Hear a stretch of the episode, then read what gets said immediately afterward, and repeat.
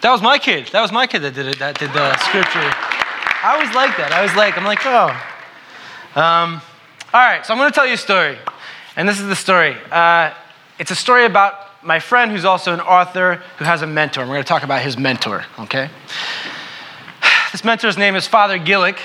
Father Gillick was out one day and he was uh, speaking to a group of students, third and fourth grade students. And as he spoke to these third and fourth grade students, he, you know, was talking to them about God and about good things in life and so on and so forth. Um, and then finally, after it was over, a nine year old girl came up and started talking to Father Gillick. And she's chatting with him, and Father Gillick is chatting with her. And, and, um, and all of a sudden, the girl stops. And the girl looks at Father Gillick. She's like, You're blind. And Father Gillick was like, Yeah, I'm blind. Yeah. When I was three or four years old, I had I got an infection in my eye and spread to my other eye, and I lost sight. I'm, I'm blind. And so then Father Gillick started talking to this like nine year old girl again and chatting with her, talking with her, but, but she wasn't responding and he was trying to figure out why. And all of a sudden, the, this nine year old girl just interrupts and goes, You don't know what you look like. and Father Gillick's like, I have not heard that one before. I don't know what I look like, you know? And so Father Gillick's like, how do I explain this to a nine year old? I don't know what I look like. And he's thinking about this, right? And he's sort of trying to play it out before he says anything. And before he can say anything, this nine year old girl goes, You're beautiful. You're beautiful.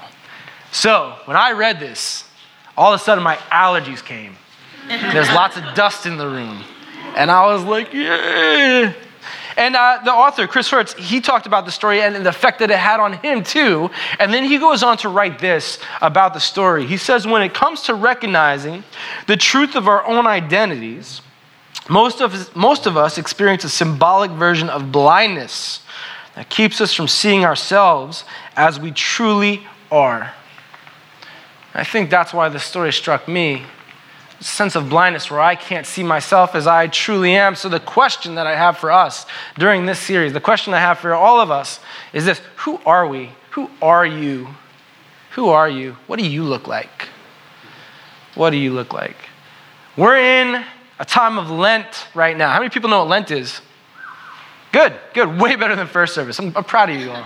Um, so Lent is this is uh, we, we, follow the seasons of the Christian calendar, seasons that have been followed for thousands of years. And so uh, before Christmas, we followed Advent, where we're waiting. We're waiting upon the Lord. We're waiting for the birth of Christ. And then we just went through Epiphany, and in Epiphany, it's this time where the light is here, the light of Christ is here. And this year for Epiphany, we talked about the light of Christ through our series on racism and privilege. We said, you know, if the light of Christ comes to bring equity to our world, then we probably need to do the same. So we started a series on racism and privilege. And frankly, as a church, we will continue to talk about racism and privilege really for the rest of the life of our church. Okay, we want to make sure that equity comes, that systems are abolished, and that there is beauty, the light of Christ is reflected. And now, now we're in Lent. And the big slogan for Lent, if we were going to have a, a Lent slogan, it would be like, Lent, you're going to die. that should be it. Um, and that's the slogan that we have for Lent. How many people have seasonal affective disorder? Anybody? Where you need some sunshine, you get depressed when you don't have sun? I have it badly, yeah. And this is good because it's Lent. Like, it's the time we're supposed to kind of uh, take stock of ourselves and get into the darker parts, the, the, the more difficult parts of our lives. And that's what I want to do in this series. I want to focus in on us this series. I want to expose ourselves this series. That's what I want to do. So uh, I think the gospel is both systems, right? It speaks to systems, but I think it speaks to self. And so we've done a lot of work speaking to systems recently. We've done a lot of work speaking to the justice of community, but I want to speak to the justice of self, ourselves, right? So again, I ask the question who are you? What are you? What do you look like? How do you identify? I think a lot of us identify by our outward appearance right? Outward appearance is a big deal. Our outward appearance generally will dictate the way the world treats us. We just talked all about this, okay? And so if we identify as a black or African American person or a Latinx person or an Irish person or a, a straight, white, short, stocky male, I don't know, whatever you decide to identify as, your outward appearance definitely matters, right? It definitely makes a difference because these are the ways that we're treated within the world. I think orientation matters too. I think there are many of us in this room who identify by our orientation. So if we identify as being queer, that matters because the world treats us in such a way where that is still something that makes a difference in the way that we're treated. Okay, that matters. Um, how many people identify with the place that they're from? That's a big one. I'm from New York, right? And so I like to say, I'm from New York, I'm a New Yorker. My wife's from Philly, and you wouldn't know it except that the Eagles won a couple weeks ago and she jumped on the bandwagon. so uh, that's a thing in our, in our marriage. Um, anyway, you just threw me off. Thanks a lot. Um, yeah, no, there, uh, uh, Ashley Putnam was up here a couple weeks ago, and Ashley, uh, she said, you know what? I identify most of the time as a Texan, right? Which is something new to me. I was like, wow. I think we identify by where we're from. That's a big thing we identify by. Uh, and then there's everything in between, right? I think uh, we could say identify uh, as a fan of this sports team. I identify as spiritual. I identify as Christian. I identify as going to this church, not going to this church, not being this way, being this way. There are a million different identities that we have that we can take on. But let me ask you this question about your identity. How often, how often do you wake up in the morning? And when you wake up, you wake up and you say, I am beautiful. How often does that happen? Not for me. How often do you wake up, furthermore, and say, I am beautiful? Not only I am beautiful, but I am loved. People wake up and say that. And further, furthermore, how many people wake up and say, I am beautiful and I am loved and I am an absolute miracle? How many people do that? I'm a pastor, so I'm supposed to be spiritual. That's what they tell me. And I can tell you that in the five and a half years I've been a part of this church, I can think of maybe one time that I woke up and I woke up going, you know what, I am beautiful and I am loved by God and I am a miracle. One time. Because I don't believe it. And I think y'all are with me. I don't think we believe that we're loved. I don't think we think we're miracles. I don't think we believe that we are beautiful. I think we deny that in ourselves.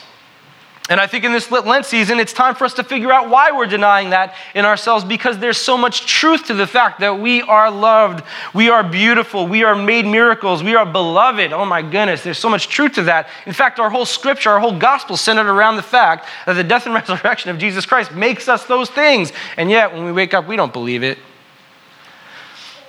So, how do we get to a place where we can expose that? I want to read you some scripture. It's from the book of Psalms.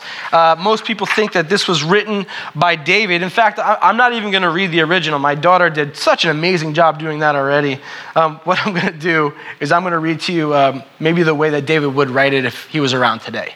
Okay? David might say something like this He might say, God, you are so great that I look up and I see what's unfathomable. There are universes upon universes, and there are multiverses. And we could spend a lifetime in space travel and not even get out of the far corner of our own universe. It's amazing. And I look around and I see that which I can't even imagine. I see humanity, and humanity is a miracle. Babies that babble are basically praising the fact that they were born, that they are miracles. We are walking, living, breathing miracles. And in order for us to even wake up in the morning, there were billions upon billions of atoms that had to move in one accord in our body. And if they didn't, we'd all be a fraction of a second from spontaneously combusting. And you made us this way, God. You made us in such a way that roughly every seven years we're a new body made up of new cells, parts, particles. We're miracles. And you make us a little lower than you. You give us dominion. You make us your beloved. How majestic is your name. That's what David might say if he was around today. It's pretty amazing, pretty beautiful. I want to talk about what David was. How many people have read about David in our scriptures? How many people have? A few of us, okay. David, he, he led this incredible life, right? He, and so we, we, David could identify as any number of ways. And I think any of the ways David decided to identify, they all could have been ways that would make perfect sense and could define him for a lifetime. He could have been defined as an underdog, right? He fought Goliath. David and Goliath, we still use that today could have been defined as the chosen one. He was chosen to be king. Could have been defined as a king. That's a really big deal, right? How do you identify I'm a king? It's a giant one. David could have been identified as someone who was lonely and hunted, as King Saul hunted him. David could have identified as being a rapist or a murderer, an adulterer. Those are giant things that define us for our lifetime. Could have been identified as a terrible father, as he was could have identified himself as rich, which he also was, could have identified himself as, a, as an artist, as a poet, as a dancer, as a lyricist, all those things he was. But how does David identify himself? I am an absolute miracle. I am beloved. I am beautiful. That's how he identifies himself first. And it's the simplicity of this psalm that gets me. It's like, David, you were all those things, and all those things are the ways that I would have identified with my own life if I was king or if I had made the mistakes that I made or whatever the case. And he looks beyond all that and he goes, Lord, how majestic is your name because I wake up every morning, I'm beautiful, I'm a miracle, and I'm beloved. That's what he does. Why can't we do the same? Why can't we do the same? I want to hold David to the fact that he was like a murderer and a raper and an adulterer. Like, let's identify him by that, right? But he doesn't. He lets it go. King, I mean, I already said king. It's incredible, right? Just be honest. How many people want to be a king? You see the king of Norway? Have you seen the king of Norway at the Olympics?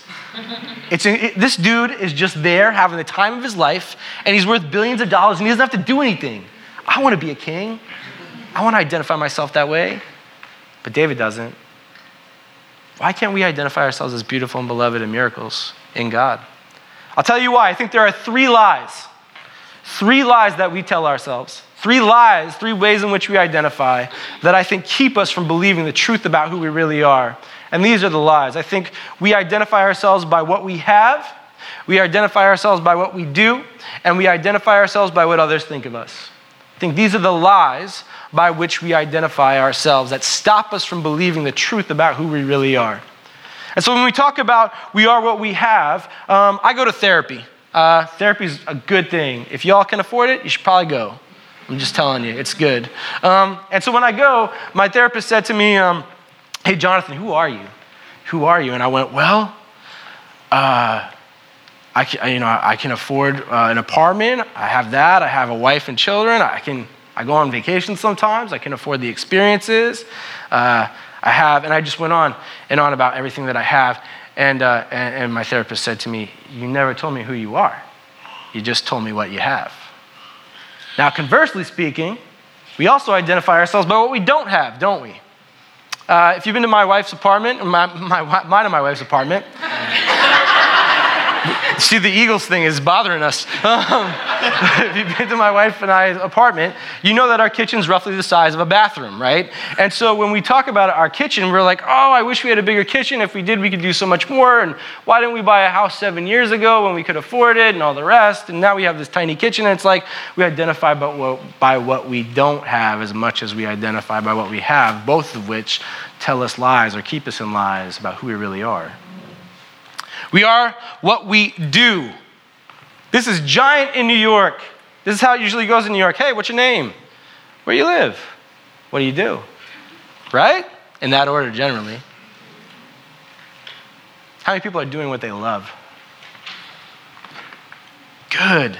That makes me really, really happy makes me happy because there's a little bit more security there that you're doing what you love. The truth is, a lot of us aren't doing what we love, but we're identified in something that does not make us happy, doesn't keep us secure, right? We are what we do is a lie. Uh, my parents, I know a lot of parents are away on vacation, but parents, some of y'all brought your kids to church today and you made it. Congratulations. And you made it to church, and your kid might be wearing two different shoes, and they might have thrown up on themselves, and you might not have cleaned it up yet, but you're here, and so right now you're identifying as being the parent that got their kids here, and that's incredible. Okay? Uh, as parents, when our kids mess up, when our kids do the wrong thing, when our kids, um, you know, get in trouble, whatever the case, that reflects on us. All of a sudden, my identity is in my child. What is my child doing? Because my child, you know, that's, that's who I'm raising. That's what I'm doing for, for that period of time. Some of us don't have kids. Some of us don't have kids, and we come here we want to find a way, right? We have a passion that we have. We want to make that passion work. We want to make that passion a living, right? But we're not doing it yet. Instead, we're scrambling, we're hustling, we're fighting, we're trying to make it work, and we can't quite make it work. And all of a sudden, we're doing the thing uh, we're, that we're not wanting to do while chasing the thing we want to do. And it's this big convoluted deal that keeps us in the midst of a lie that says we're only worth anything if we're doing the thing that we absolutely love. It's a lie. And then there's the failure. What are we failing to do? What have we failed to do? Failure chases me around. Does failure chase you around? Chases me around. What have I failed to do? Sometimes I don't even know what I failed to do. I failed to be like a pitcher in the major leagues. I don't even know, right? I failed. but I identify myself by what I fail to do as much as what I do. And last but not least, the lie that we tell ourselves is that we are what others say we are, what others think of us. How many people have heard of Henry Nouwen? Anybody have heard of him before? He's a famous writer, famous author. Uh, he was a professor at a couple of Ivy League schools, also at Notre Dame. I mean, this guy was lights out. Great speaker. The books that he writes are, are books that have certainly shaped my life. And this guy, you know, went all over the world traveling, talking about spirituality, talking about his books, and he gives it all up. And he starts taking care of um, severely mentally disabled groups of people at a place called Les Arches in Canada. He just stops and he does that. And so Henry Nouwen talks about how he went through complete and utter crisis. And the reason he went through crisis is because he went there and what he was doing, he went from like teaching at major universities to, to you know, dressing and feeding people. And he said, I went through crisis because the people that I was dressing and feeding, they, they could never pick up one of my books. They couldn't, they could never get into one of the schools I taught at. They, they wouldn't know how to drive themselves or walk even to the place where I was speaking and they can't validate me right now. So I change them and I feed them and I clothe them. Talked about the crisis that was. And it's a crisis because we're validated by what others think of us. We have an entire social media system set up to quantify people validating us, right? Through hearts and emojis and likes and comments. And so we sit there and we go, oh my gosh, I got this many comments or this many hearts or this many whatever. And we're like, I'm validated now. This is how I can identify because people have told me so. And forget it if people talk negatively about us. I use this stat all the time. It takes us nine affirmations before we forget about the one negative thing someone might say about us. Nine to one. And so when we identify with what other people think, we are certain to not ever believe, not for a second, that we are beautiful and that we're beloved and that we're miracles. So, what happens? How does this shape us? Um, well, it just certainly shapes our personality, and you're going to love this. You know what the Latin word for personality is? You're going to be big fans of it. It's mask. Our personality becomes our mask, becomes the thing which we hide behind. Because we don't identify, we can't, we can't get to our true selves. We don't know who our true selves are. We're sitting there, we're going, I don't know who I am. I'm not beautiful, and I, I have these outward ideas of who I might be, and so I have this personality, this mask, this ego, this false self, and I got to present to the rest of the world that I know what's going on, when really I'm a mess behind this mask, behind this personality. And the truth of the matter is, these ways in which we identify, they're addictions. They are addictions, the thing to which we are beholden. And so, oh, who am I? Starts off as a good question. But then when we answer it by going, well, I'm, uh, you know, I am what I have, I am what I do, I am what other people think, that becomes an addiction. And no longer is it something we're beholden to. Now it's something we're enslaved to. Now we just run the race. Now we're just like, I'm enslaved to this. And so I got to keep this mask on. I got to keep this personality up. I got to keep this false self going because these are the things that matter. And we forget that there is a God who says, I created you in my image. I created you in my image. Have you forgotten about me? I don't know what we do about that. We're going to try to do something, though. Here's what we're going to try to do. In this series, in our Lenten series, we are going to interact, we're going to start to immerse ourselves in something called the Enneagram. How many people have heard of the Enneagram before? Good, a lot of you have. This is exciting. So, the Enneagram, it could be qualified or classified as a personality test. Not great. That's not like a great way to describe it. Uh, it's not very binary. It's not like, well, you do this and then you do this. Um, it's not like that. What the Enneagram does is not only does it speak to our personalities and ourselves, but it speaks to our spiritual selves. And then it does the worst of the worst because it exposes ourselves for who we truly are. It exposes us at our core. It tells us some of the ways in which we've been putting on that mask. It tells us some of the ways in which we've been addicted and we can't escape the addiction. Now, here's the beauty of the Enneagram as we continue to go through it and work through it and really try to find out who we are and identify ourselves as such. Um, we know that this, this thing is not some like Western white culture thing that's been used for the past 20 years. In fact, there's been some form of the Enneagram in, in the world, and the whole world, the Eastern world, all the world, really for the past uh, you know, few hundred years or so, which should be good news for us. It should be good news on one front that regardless of who we are, regardless of where we came from, regardless of what we look like, and everything else, humanity deals with an issue, and the issue is we do not believe we are made beautiful. We do not believe we are good. And so the Enneagram exposes that. And I know you all came to church because you wanted to be exposed today. So here's what we're going to do we are going to work on exposing ourselves in spiritual ways. if you're not on our mailing list, join our mailing list because tomorrow I'm going to send you out two Enneagram tests. And these two Enneagram tests are going to be important. One of them is a paid test, one of them you have to pay for. And this test costs as much as the vodka tonic you had last night, okay?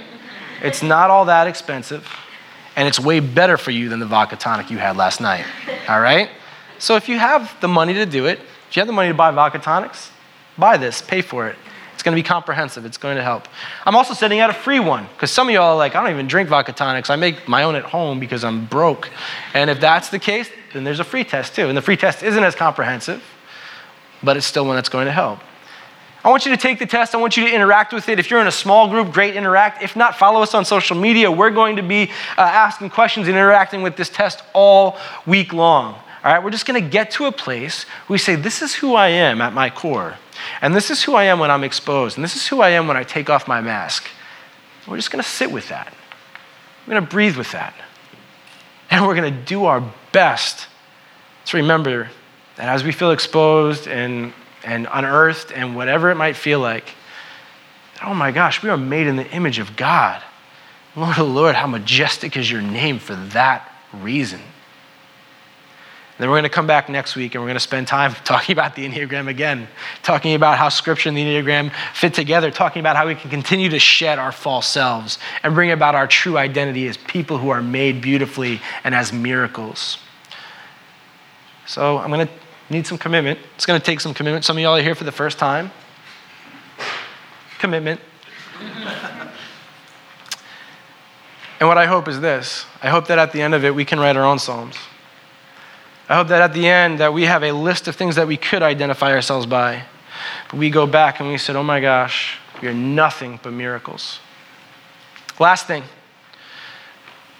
When we expose our true selves, we expose the fact that we've been fighting against ourselves, against the way we've been made. Um, a lot of that has to come through prayer. A lot of it has to come through contemplation. A lot of it has to come through meditation. A lot of it has to come through listening to the Holy Spirit and the way it works. And so some of you might find that monotonous. I cannot pray. I promise you. If I try to pray out loud, I'd be like, Heavenly Father, thank you. Oh, there's a bird. Oh my gosh. That's how I pray. So it's going to be a discipline for me too. But I think when we're sitting quietly, we're listening for the still small voice of the Holy Spirit, that's when real change starts to happen. And we're going to practice a lot of that. So I want you to join me in that, will you? And I want you to start by joining with me right now. So here's what I'm going to ask you to do. I'm going to ask you just to, just to believe for today that you are beautiful. And furthermore, believe for today you are made in the image of God. And furthermore, believe today that you are a miracle. Now I'm going to ask you to close your eyes. And I'm going to ask you to sit in an attentive posture with an erect spine, sort of open up your chest a little bit, open up your heart a little bit.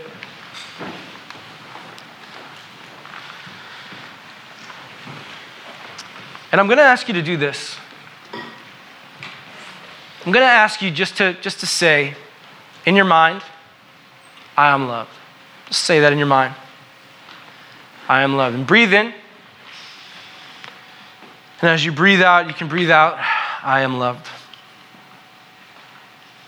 And come up with an image, something that's comforting, something that, that brings that joy to you, something that, that reminds you that you are loved. Whatever that image looks like, keep that in your head right now. Breathe in. Say, I am loved.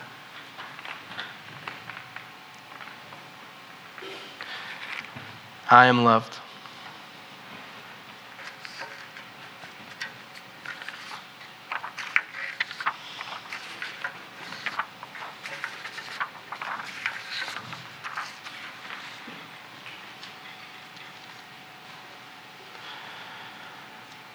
I am loved. When I consider your heavens, the work of your fingers, the moon and the stars which you have set in place, what is mankind that you are mindful of them, human beings that you care for them? You made them a little lower than angels and crowned them with glory and honor. You made them rulers over the works of your hands. You put everything under their feet flocks, herds, animals, wild birds in the sky, fish in the sea, all that swim in the path of the seas. Lord, O oh Lord, how majestic is your name in all the earth. Amen.